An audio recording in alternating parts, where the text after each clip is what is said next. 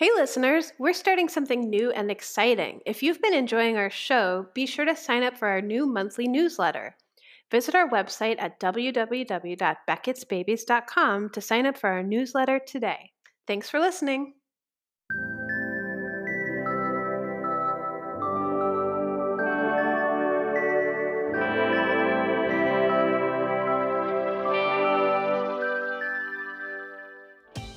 Listeners. You're listening to another episode of Beckett's Babies, a playwriting podcast. Every week, we discuss plays we love, interview theater artists, and share our thoughts on playwriting and theater. We're your hosts, Sam Collier and Sarah Cho. Uh, this week's guest on the show is Alex Lin. Alex is an award nominated Asian American playwright and ex STEM kid from Bergen County, New Jersey. Uh, her plays have been workshopped and produced at the Women's Theater Festival, the Rude Mechanicals in Washington, and Actors Theater of Louisville professional training company. She is this year's 2020 Pass the Pen nominee at Ashland New Play Festival and Screencraft Stage Play quarterfinalist. Lin is also a content creator and journalist at A24 Films space media company Supercluster, where she's written editorials featuring former astronaut Nicole Stott, uh, NASA executive Kathy Lueders, uh, screenwriter Mark Heyman, and actor Kathy Ng. Most recently, Lin was seen as number 11 in The Wolves as Actors Theater of Louisville. So, Alex, welcome to the show. Yay! Thank you for having me. We're so Yay. excited to talk to you. Woohoo! I'm also excited. Yay! so, just really quickly, I want to let our listeners know um, the month of September, I challenged myself to read as many plays as I can on New Play Exchange. And uh, through Twitter, someone recommended me your play, Beth. And I came across that play and I was just like laughing the entire time, almost the entire time. And I was like, and uh, you know, Sam knows this. Like, I don't like Shakespeare. Like, I just like, oh, I don't want to. Like, I don't like it, but I like. But I'll take like adaptations of it if it's like a young, like a, a young teen version of it or whatever, because I'll just laugh mm-hmm. my head mm-hmm. off. Um. So yeah, that's. And then we reached out to you, um, to have you on the show, and we're so excited to have you. I'm so stoked to talk yeah. about this and this play. yeah. Um. Yeah. So one of the first questions we like to ask um, to start the show is your earliest memory. You know, tell us your earliest memory. What was your life like before theater? Well, if we want to get like super specific, like my actual earliest memory is probably when I was two years old, and I think it was my birthday party, and we were at my Guggenpopo's house, um, and I was sitting in their like green room. They had like a little green room with plants and stuff, and like looking outside, and my grandpa like called me to go outside and then I like ran outside. So that's literally my earliest memory, very disjointed, very bizarre. I don't really know what it means. Um but um I guess just like before theater I was just kind of like the biggest nerd on the planet. I was literally one of those kids who like answered present when the teacher took attendance. so yeah, that should like tell you something about me, whether that's good or not. I don't know. Um, I really liked science and math um, in elementary school and in middle school. Those were like my two favorite subjects. I kind of didn't think I was like good at English or history, ironically, even though that's like what I ended up like um sort of majoring in for a while at college. But um that that was just like kind of my thing. I think I even like got an award in middle school for like science. Even though I don't really That's know awesome. why I got it. Wow. Yeah, I really liked it, and then I just like uh didn't do it. So you know, I feel I like among happened. theater artists that you like, if you really like math, you almost have to apologize for it, and I just yeah. don't understand why that is. it makes me sad. It makes me sad because honestly, the disciplines are not that different. I think like there's an impression of the disciplines that they're super polarizing and completely unrelated to each other, but. Mm both of them are motivated by innovation right? And you don't mm. you don't innovate anything by just staying the same or sticking within the status quo. So i actually think there's a lot of creativity in math and science that people don't necessarily realize. Oh i love that. Mm. cool. So tell us how you got into theater. When and how and where did that happen Okay. So I went to one of those magnet high schools that were super like STEM heavy. So obviously that was still like part of my life, but they also had a really, really good theater program. And I was like very involved in it. Um eventually I kind of when I when I got to applying for colleges, I was like, I don't know if I want to like do that for my life. So I decided to go to NYU and major in international relations and Latin American history. Um, that was something I really became interested in in high school. But um, after doing that for a year, I I just wasn't happy. So I transferred to Tisch and that's like kind of it, really. Like I think I just like decided to be poor. So I just thought that was a good idea for me. mm. Okay. Yeah, that's so real. and did you go planning to write plays? Was that your original? I did not actually. No. I did not actually. I I really was um attached to acting. I really really wanted to that to be my whole thing. But um I actually went to Actors Theater of Louisville this last year as an acting apprentice, but my experience there kind of um it changed me a lot and I think it made me realize, oh well, actually I think I'd rather I would rather be the person writing the material than mm. the person like in it, you know? I had a very interesting like I don't I don't want to say come to Jesus. That's very like um Judeo-Christian, but I guess I guess like I saw the white light or something, you know. Mhm. Yeah. Mm-hmm. Come to Shakespeare, how about?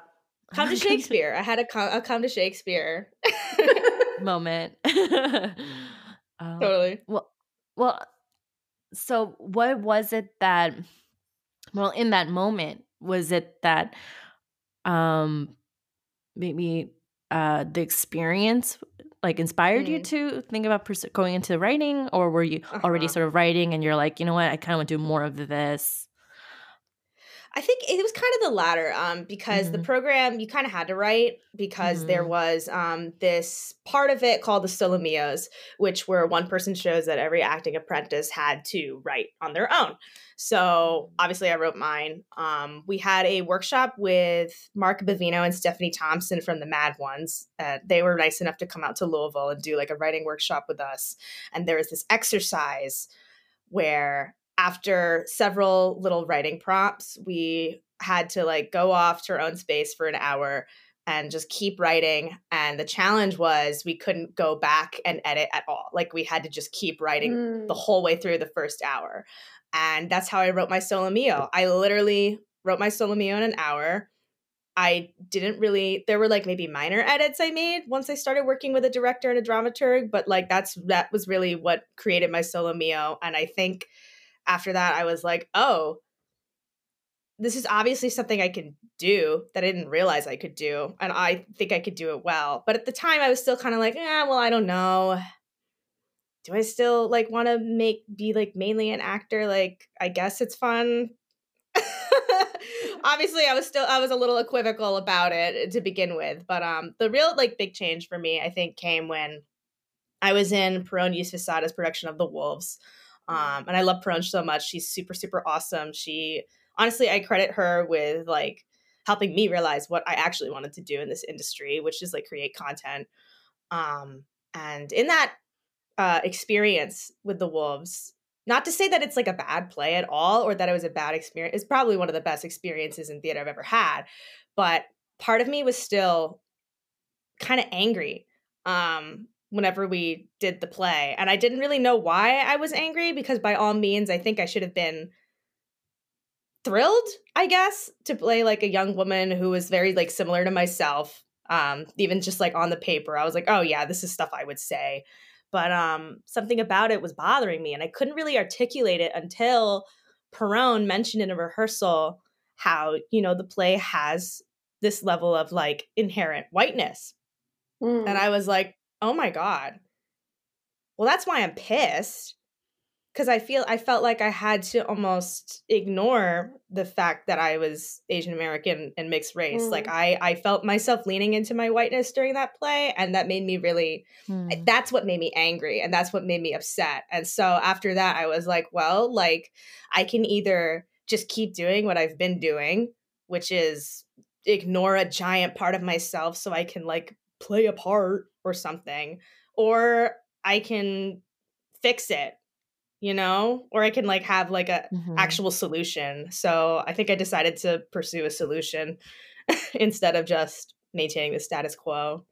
Yeah that's what happened. That's awesome. Yeah it is awesome and i love the play i love the play Sarah DeLappe's an amazing writer but it made me realize oh like there needs to be more space for other other plays about like young people well and i just love that the discovery for you came out of like listening to your anger you yeah, know totally that, that yeah. you felt a w- certain way and you decided to go in into that rather than just ignoring it um, mm-hmm. and that that like led you towards this really important realization yeah and i think a lot of the times we're told to ignore our anger because yeah, it's not exactly. like um what's the word not the word isn't attractive but it's not it's not polite to be angry um but there are certain situations where I think politeness is just a way of also being complacent with things that are bothering you. Mm-hmm. So I would mm-hmm. definitely encourage people to not be polite if something's actually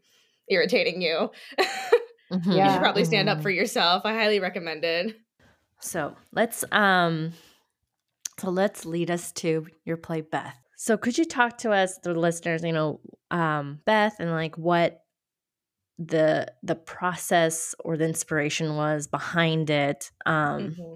yeah just walk us through your process there. Sure. Um so i wrote beth i started writing beth when we all had to go back in quarantine during march um because i went back to my childhood home and i was in my like childhood bedroom for some time mm. so i kind of had some time to think about high school and just my experience there being in that environment especially as like um a young woman of color in a very like stem heavy place um and so i decided to write beth about it and obviously i i was inspired by peerless i did read peerless while i was at actors theater louisville it was just recommended to me um, and I loved it. I loved that play. But also, part of me, again, I was like, well, this is like close to what I experienced, but it's not quite it. Mm-hmm. Mm-hmm. So I was like, well, what can I do? I can either be like, oh, Peerless is good enough for me, or I can write my own play. So I decided to, I decided to write my own play. and why did you decide to adapt Macbeth? I think because because when I went to high school, I felt like I was in a Shakespeare play mm. all the time. Everything was like a level 10. Everything was constantly a level 10. Everything was life or death.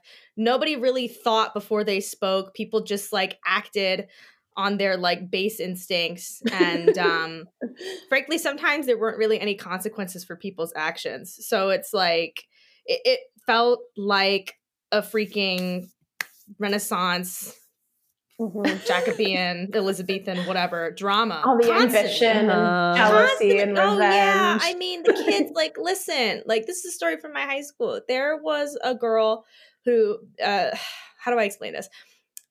So there was a girl who was best friends with this other girl. These two girls were best friends. That's how I'm going to explain it. And um, they were both in the same peer leadership program, and they were both like sort of like competing for a lot of the same things.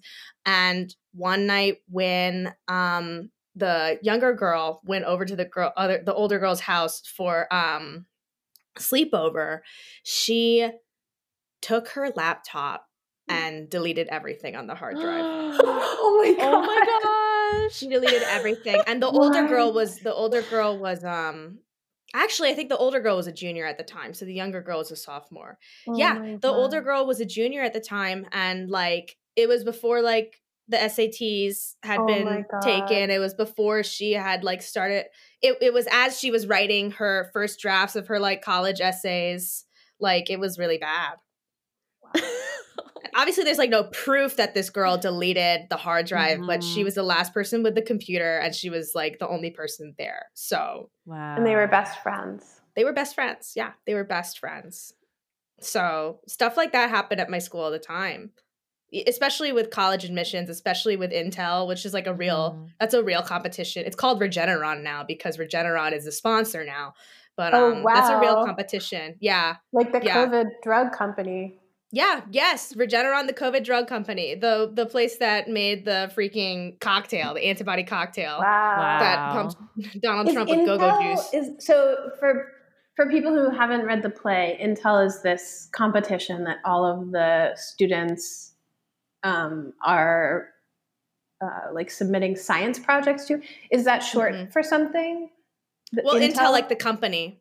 oh oh oh, it's Mm. Oh, I just see. the company. Okay. Mhm. Intel, the company. It was the. Got it. Intel Okay. International Science Fair. I think that's the full name of it, or was the full name of it at the time. Mm. Gotcha.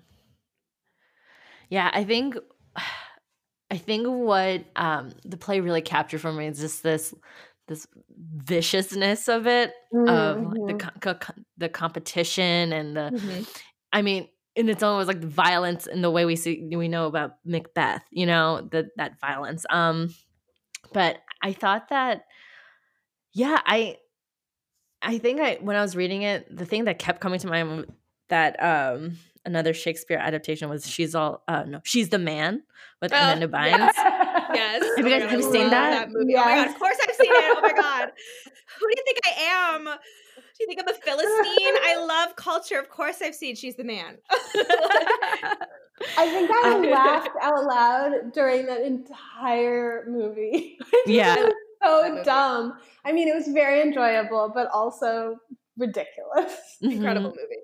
yeah so that ridiculousness right where you're like wow they are what what you just said i was like they're like at 10 all the time Mhm. and so i was just like man i the beth was like this is if i was th- that if i was in the movie theater you know as asian kid and like would love to see this you know on screen or something like oh here's me you know uh you know someone looks like me doing this you know instead of um, amanda bynes.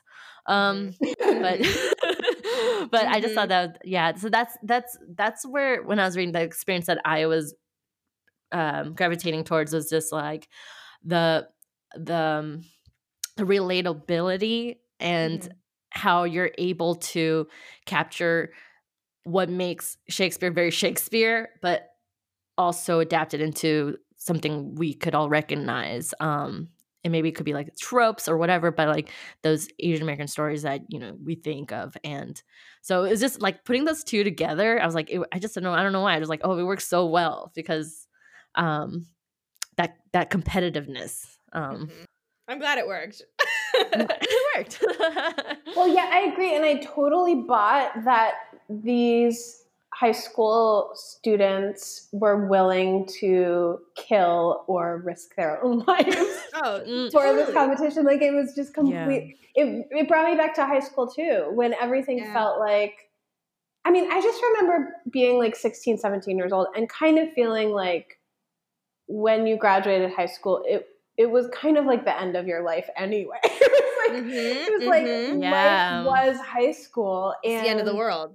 adults were kind of like living a different kind of reality and so um and it was very easy to get caught up in the the pressures and the stresses of mhm.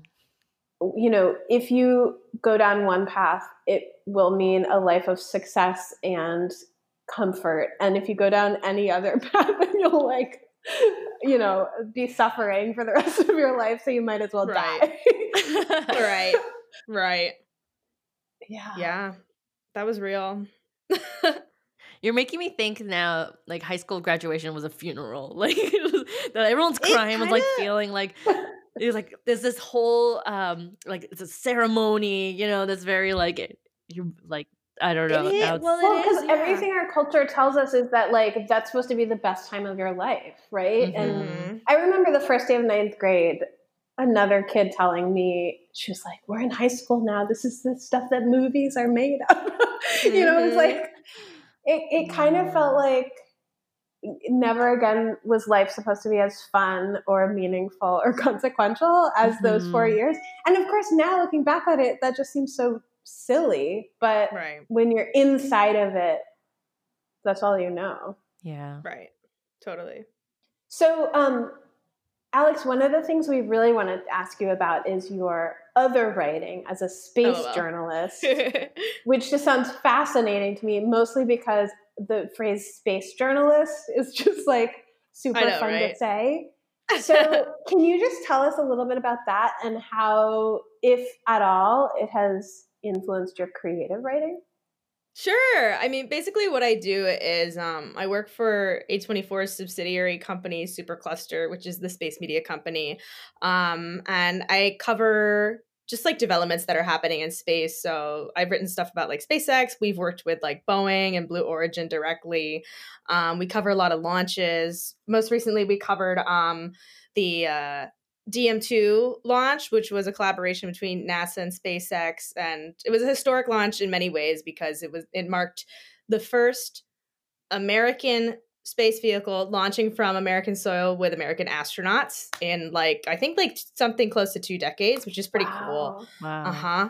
And we're set to cover Crew One upcoming, which is um it's going to be also a NASA SpaceX collaboration through the Commercial Crew Program. Um, and it's going to send four astronauts, three American, one Japanese, to the ISS for their first like actual mission on the spacecraft, um, on the SpaceX vehicle. So that's pretty cool. It's like um, we're really like experiencing this new like era of space flight, which I find just like very exciting. Um, and I think that it influences my playwriting and screenwriting because I personally don't want to write anything unless I know like the facts. I think research is really, really important to me. Like that's like a critical step. And I don't want to expand upon anything that I'm thinking until I feel like I know 100% like what I'm talking about, like from both sides, you know, because I that's that's really, really important to me. Um, plus, like, I mean, like I said, like before, I don't think art and science are that different. They're both really, really inspired by just our desire to learn more and keep exploring. So it's kind of it's easy for me to bring both across like platforms, you know. I think it's so interesting to hear you say that because I think that stops a lot of people from writing Mhm. when they feel like they have to get it exactly right. Um, especially young writers, I think that can be Mhm. intimidating. But it sounds Mhm. like for you, um, that kind of motivates you to just keep researching. Mm. Yeah, totally. And I I do think there's a difference between getting it right and being factual. Mm. Um I Mhm. think getting it right implies like at least in my mind there's this sort of um what's the word? I guess there's this, this impression from that phrase that you have to please other people. and Mm. that's something frankly i'm i mean i might sound like a jerk saying this but i'm not really concerned about that when i'm writing. Um i'm not concerned with making everybody happy. I'm concerned with telling the truth Mhm. which is exactly why facts are so important to me. So I, I do think like there's a big like distinction there like, and i understand the like desire to like oh i have to get it right like it has to sound right it has to be like perfect but it doesn't exist you guys like we all have to listen let's just like let's just like relax. Let's use some like cbd lotion. Let's just chill out you know? But yeah i think you're totally right. I think the facts do like motivate me to like Mm. go further. Spoken like a true journalist. lol. Hurt me. Oh my god i'm glad journalism might become popular again. Uh, oh god Yeah, I yeah, I think about what you said, you know, math and science and arts and you know, so much of writing to me is is is an equation. You know, it's it's for me, Mhm. I'm just like constantly no, I write it out and then when I go through the rewriting process, I'm constantly figuring out why there's a this needs to be justified or like maybe I need to move this around, you know, move some scenes around or remove this Uh-huh. scene. It, it is like a kind of a Uh-huh. big like an algebra equation. Yeah totally Um, but but so I I see the the value and I see the connection and how uh they really go hand in hand in so many ways. The the the, the logic and the process uh, behind it. Um, so I think that's very cool. Um, that uh, so another question is that did you just sort of fall like um f- followed or like fall into the whole space tech journalism or did you or is that something you were kind of pursuing as you were acting and doing That's theater? actually that's a funny story. Um, I definitely just like kind of fell into it, which like if anything, if nothing else, that should just be a message to people. It really doesn't matter what you major in in college. I did not Mhm. major in anything like that. I didn't major in journalism at all. Um, not even when I was like in uh, the liberal arts school at NYU.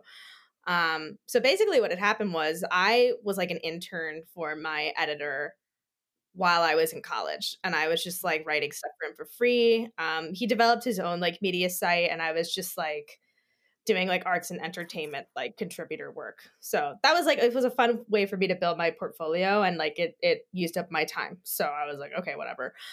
Um, fast forward, I was maybe six months out of graduation and I was working a job I really, really hated. I was working in like a workers' compensation department at an orthopedic practice, and it was miserable. Um, but you know, it gave me money, so I was doing it. And then I get this message from my editor saying, "Oh, hey, do you still write?"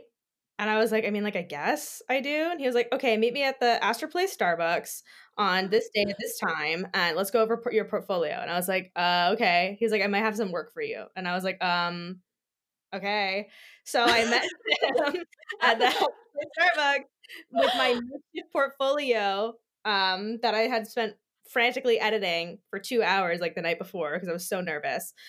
And he seemed to be pleased with it. So he was like, okay, I want you to develop four pitches um, having to. Re- I want you to develop four pitches relating to space, and then I want you to come into this office at this time on this day next week. Wow. Um, and I was like, okay. And he was like, oh, by the way, here, I want you to have this. And he handed me a pen, and the pen said A24 on it. And I was like, what? I was like, I don't get it. And he was like, that's the company I work for. And I was like, why didn't you tell me that before? And he was like, oh, I wanted to be surprised.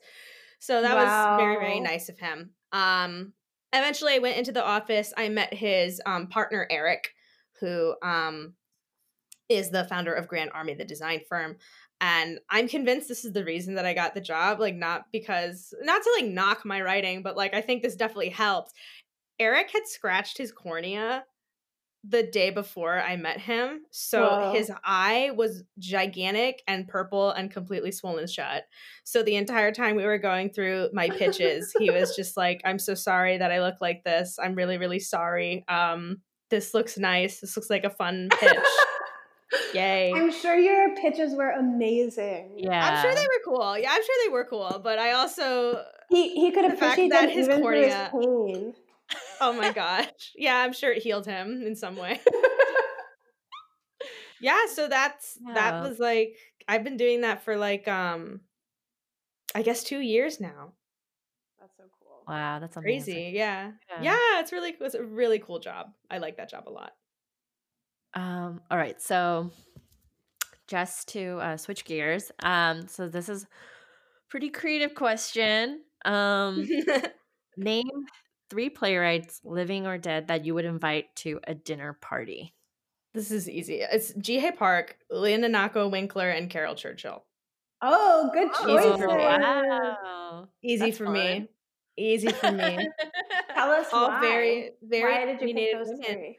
I just I love opinionated women. I'm a very opinionated woman, obviously. Um, if if nobody's gathered that by this point, I don't know what else to say. Uh, like it should be obvious to you. Um, uh, and and you know they all have written plays that have seriously affected me. Um, just as like Mm. person, you know, and th- their plays I still think about. I still think about Peerless. I still think about God Said This. I, and I think about Top Girls every day, honestly, almost every day, because it's they've managed to communicate something that's so just like ingrained into just our society, American or British society, just like well, any like capitalist society, really, about like the crazy values that they've instilled in us. Um, Mm. and um it's something I don't know, they just their writing really affected me. So I'd love to just sit down and talk and hang out with them, honestly. Okay, here's another one. If you were an audience member or a reader who read your play for the first time, how might they describe you and your writing in one word? Oh god, the one word is hard. Um Can I can I use two words but like hyphenate them? Sure. Let's say smart asshole, but hyphenated. Because I'm trying to think of a word, like one word that is that, and I can't think of one word that is that because I, I just my brain I love it. doesn't function like that. That's, That's probably great. what. Yeah. I love it. Yeah, that's a good. That's good. oh my gosh. So we're before we move on to glistens, uh, we have a couple more questions. Um, so what advice would you give, you know, to encourage playwrights to think outside the box and like whether it be form or breaking form or uh or pursuing topics that maybe you know they're too afraid to write you know Mhm. um what advice would you give to those folks I would say, well, in terms of form, it's like most of my plays are not in the standard playwriting format. So I don't know. Maybe I'm not like the best person to ask, but I just say it's like play with ways that form can reflect visually and like orally what you think is going on.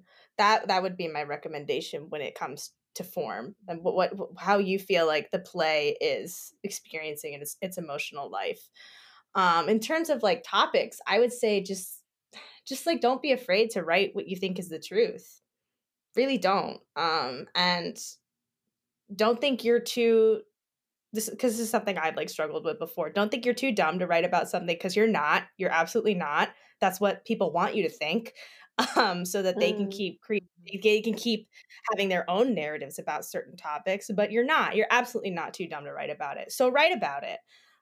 Express what you think that topic is about and what values you think that topic reflects about what whether it be like our society or people involved in that industry or like what you believe too. And also just like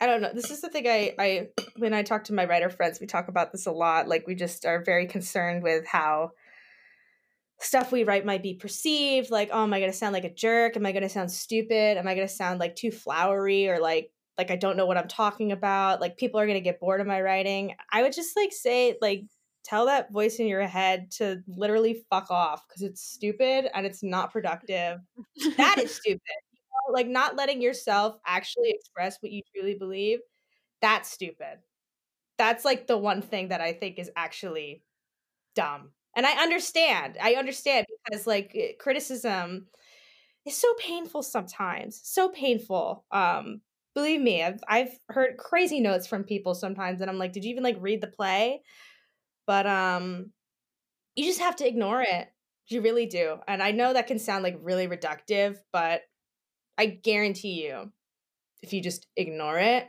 and keep doing what you're doing people are going to start noticing that How do you think you learned to overcome those things? I went to a lot of therapy. I would do a awesome.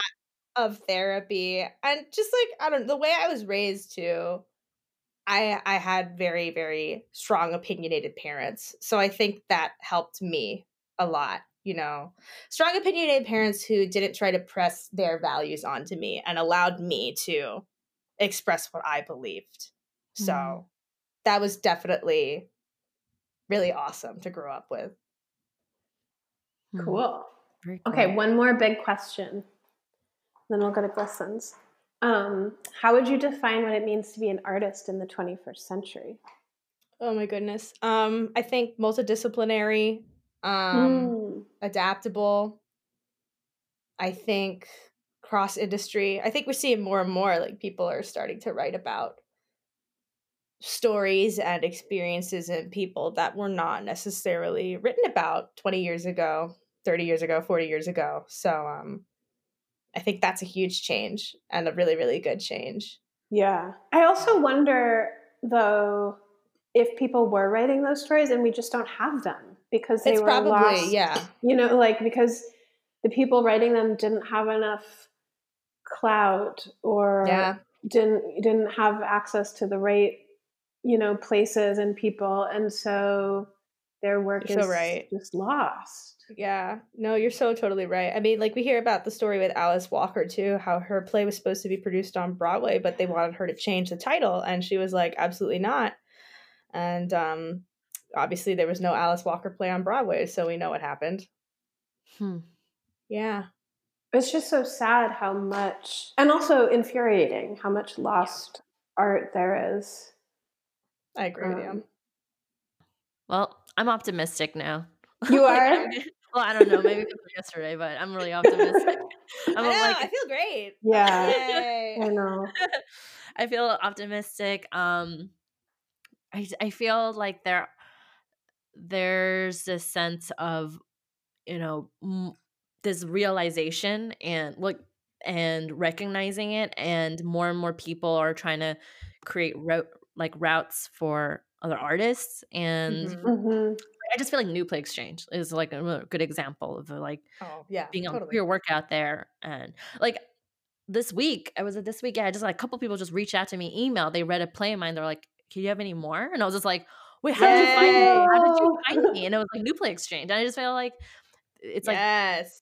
places like this like people trying to create more paths for people um i think it's a really exciting time um but yeah uh grieving for those from the past who did not have this opportunities are sprouting in front of us right now. Um yeah. well um alex so where can our listeners find you You can find me on New Play Exchange. Alex Alex Lynn on New Play Exchange. You can also check out my website, alexandralynnholden.com. Um, I have a bunch of stuff up there, like including my plays, but also just work with Supercluster too. If any of lis- of your listeners are interested in space and tech, um, that's a that's a good resource for me. Yeah, I saw. I checked. I checked out your website, and I was like, "Oh my god!" She writes. She's a tech journalist or a space journalist, and she's also she sings. You're also yeah, singing. Isn't that isn't that You're absurd? an actor. you do so much. Like it's a, it's incredible. You're that's I- great. Thank you. Oh my I'm, gosh. I'm always I'm all for people who could do multiple things. It's fun. I think we should all encourage each other to be multidisciplinary. I think that's Yeah. what like the world, our evolving world needs. You know. Mhm. Well, shall we move to LOL. glistens? Yes, glistens. You want to go first, Sarah? Yes. Um. So Alex Glisten is where we share our, you know, favorite highlights of the week. It could be a news headline, um, Mm. anything you discovered. So I'll start off. Uh, one, uh, democracy wins. like that's a big one Yay. for Oh my god! Thank What a week. Holy cow! Roller coaster of emotions. I couldn't. I haven't slept. Like I could not. I think last night was the first night I was like I slept like good seven hours. Before that, I Mm. was constantly waking up in the middle of the night. Like, did they call it? Did they call it? Yep. Yep. Um, Panicking. yeah, panicking. And so I'm, I was, yesterday was the first time feeling so happy that Biden and Harris win, winning and just, or elected. So let's just, let's just see how this all pans out in the next couple months. But Oh I feel God. really good, you guys. I feel really good. Oh yeah. Um, Totally. yeah. So that's my one. But my real glisten is, um, uh, I watched Unsolved Mysteries. So Unsolved Mystery has a new season out. Episode four, titled Tsunami Spirits. Uh, it's about the Ishi Ishinomaki tsunami, and that has happened like a few years ago, and like twenty thousand people died or disappeared and never found. And a year later, after the tsunami hitting this this town, there was all these like paranormal, supernatural occurrences that were starting to happen. Whoa. And the thing that really caught me during that episode was um, this professor was saying that, you know, these experiences are very anecdote anecdotal, you know, people don't know, but the thing that was on paper on page like that that is tracked is these taxi drivers picking up passengers and disappearing because their oh, meter is running and then they're like me the meter is running they're driving them around the passenger around and then when they stop the meter and because they think that's where the passenger wanted to go and they turn back and they're just disappeared so Whoa. i know it's like it's like gave me Whoa. goosebumps that that this is the only way to that there's some evidence here that that there these sightings and ghosts and so um yeah and then it was so interesting to hear about this culture in like in japan that Mhm. like the human world and the spirit world are very like interconnected. There's no like it's not separation there's no separation at all and the, so there's this like openness and that's why a lot of people having these experiences happen frequently or they encounter and so so i was like oh my god i love i love stuff like this. I was like oh my gosh um What a fitting glisten when we're talking about Beth, a play with like ghosts. spooky. Yeah right Spooky, spooky. Wow. Mm. Yeah, that thing about the taxi passengers is super creepy. Yeah, that, that shivers. all right next Well, I guess I'll also say my glisten is the election finally coming to a close and but especially Kamala Harris. I'm just so Mhm. excited about her becoming vice president. I watched this video where she talked with like 10-year-old young leaders and told them they have power and it brought tears to my eyes and it just I mean the idea of having her um in the White House, really for the kids. I just think about all the Yeah. kids and how hard this last four years has been on them, um, and how dances all her dances yeah, Super fun. I mean, she's just. I just. I- I'm just really, really happy. yeah Yeah. Happy about that too. All right, Alex, what's your glisten? Oh, I mean, I have to say the election. I'm like, if I don't, like, what? Am, who am I? Do I have a soul? Um, the answer is no. But, um, I mean, I'm especially happy about Kamala Harris. I mean, n- no, these candidates are not perfect. Obviously, it's very, very rare you're going to find like a perfect candidate. But I just, I was, I personally was very, very moved by the fact that, you know, now we have like our first woman vice president also our first black vice president, first Asian vice president. So that was really really cool for me. Um I was watching some silly I should really like not watch like videos on Facebook too much because it's going to mess up my algorithm and then it's just like going to be full of terrible things. But um I was watching this video that somebody had made of um all of America's like vice presidents throughout history and it just showed like white guy after white guy after white guy after white guy usually super old Mhm, mhm. and then it Oh, showed Kamala at the end, and I it just like made me think like, wow, it really has been this bad for this Yeah. long. Like Yeah. it's been like almost like all consuming. too, it's been way too long for sure. Yeah, but I'm glad it. I'm glad it finally happened. Like, oh my Yeah. goodness, what Yeah, a thing I- to experience. Totally. Um, I mean, the word that I feel like a lot of countries I've heard say about American uh, story is like the resilience, you know, and Mm. the, that's a huge word. And I just, I, you know, you were- you're totally right. Like, they're, these are not perfect candidates uh, at all. Like, they weren't my first choices, but Mhm. but then I think uh, when I, when you like think about it deeply and you're like reading their stories and how much they reflect um the the stories of people you know trying to just work hard working hard and just like having those opportunities and making those opportunities. I mean this was third time biden ran for president like Yeah. his know, 40 years of political career like this is his third time. And Yeah, like it, I think I feel like when I it, I think about that, I'm like that's that's we need that in the White House in terms of like showing that as an example that um Yes. no matter who you are, just like keep at it, keep at it. Mhm. keep trying. Yeah, Right. As opposed to somebody who decided to run for president to like boost his flailing TV show career.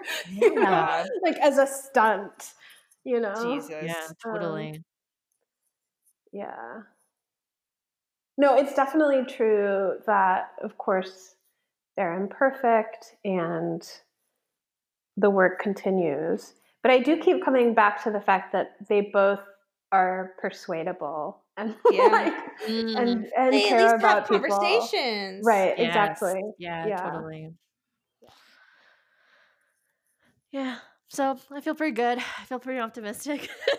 Yay, Democracy. Democracy. Yay. well, anyways, well, thanks, Alex. Thanks for coming onto our show. It was nice Oh talking gosh. to you. It's nice talking to you. Not- Oh my gosh. And listeners, be sure to read her play Mhm. Best. Yay. On new play, new play exchange. Yeah. Do it. Woohoo.